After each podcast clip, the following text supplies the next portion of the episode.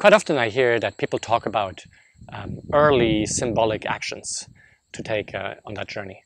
And um, quite frankly, it's not language that I that speaks to me, um, symbolic.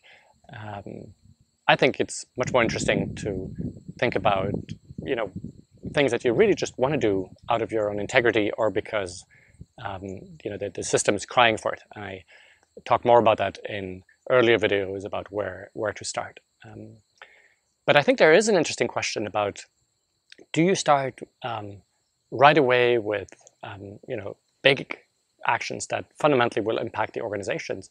Or do you start with smaller steps, right?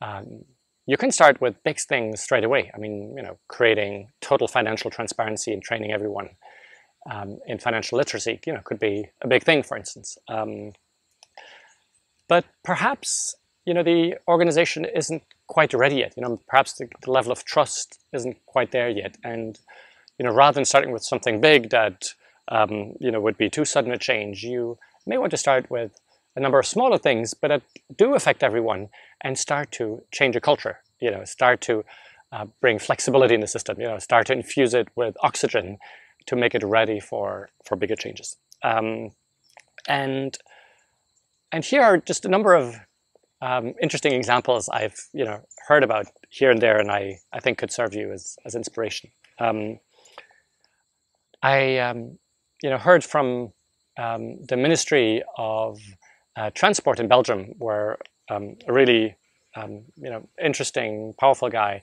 called Laurent Ledoux did a number of changes, and, and it, it started with Le Comité des Petits Cailloux, and I think it's it's a broader practice in this movement of the, the liberated uh, enterprises, les entreprises libérées in, in the French-speaking world.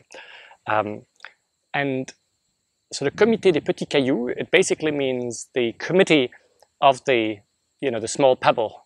And uh, the image here is that, you know, everyone in their work has like this little, um, this little stone in, in their shoe, you know, and you can walk for a while with that stone in your shoe, but, you know, if you, if you go for a longer hike after one or two hours, you know, or more, this will start to become really, really painful. And most people have that in their own work and are powerless to change something about it. You know, it's the printer that is too far or that is never working. It's, you know, having, you know, lacking the right little software tool is, um, you know, not being, having the right meetings set up to discuss things and, you know, um, the list goes on and on. And so what they instituted at that, um, at that uh, ministry is that they promised as senior leaders um, that there would be this committee that would react within one week to every um, complaint about this little pebble that was made to them and try and fix it. Or at least within a week come back and say why they believe it couldn't be fixed. Um, and that just created a tremendous energy in the organization that suddenly all sorts of things that had been stuck, you know, there was an avenue to address them and to change them. And there was just a sense of being more powerful. Now, mind you, it was still top management deciding, it wasn't the advice process, but it was very powerful to go in that direction. Um, uh, something similar that they instituted was the notion that as of now, any meeting would be open. You can start joining any meeting that you want, whether you're invited or not, um, including meetings of the executive committee, right? So they would add two chairs and, you know, first come, first serve. The first ones to, to come can sit there. Um, and it, you know, if there's really something confidential, then, you know, you'd be asked to, to leave for uh, that particular topic, but otherwise all meetings are open well, sends quite a powerful uh, signal. And it starts changing things in the attitudes. Like I, I, hear that when you do that, you know, people come for a number of meetings and then realize these are just boring meetings like other meetings and then no longer particularly interested.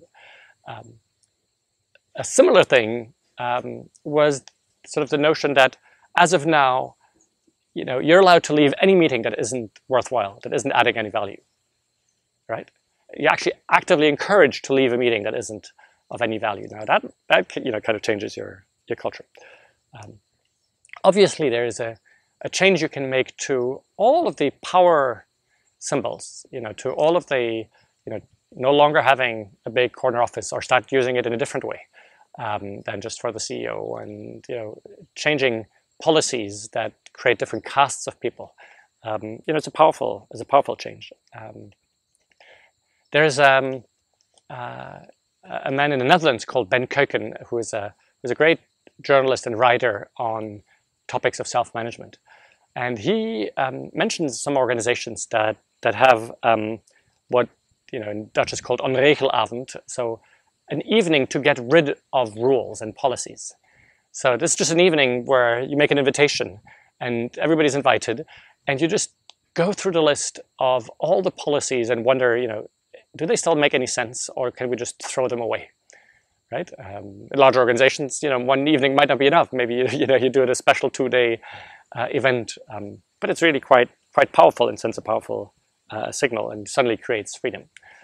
Uh, I remember some other organizations where um, people did what what Semco in, in Brazil does, does, which is that uh, whenever you know you need to nominate a new leader or a new manager, so still in the old uh, pyramidal framework, um, you let people from below um, write a job description and interview their future manager and decide on their future manager, rather than being decided from the top.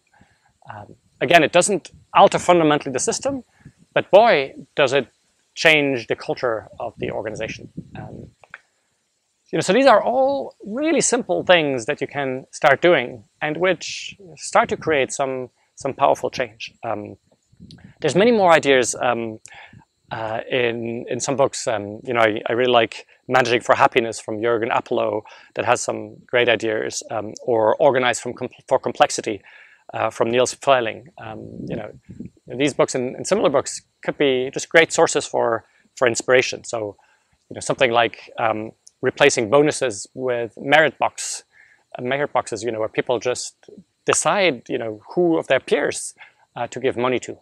Uh, is a powerful idea. Um, making you know kudos box or making you know feedback wall or, or a mistake wall. You know, all of these things um, don't cost anything, but are small steps um, that prepare the organization.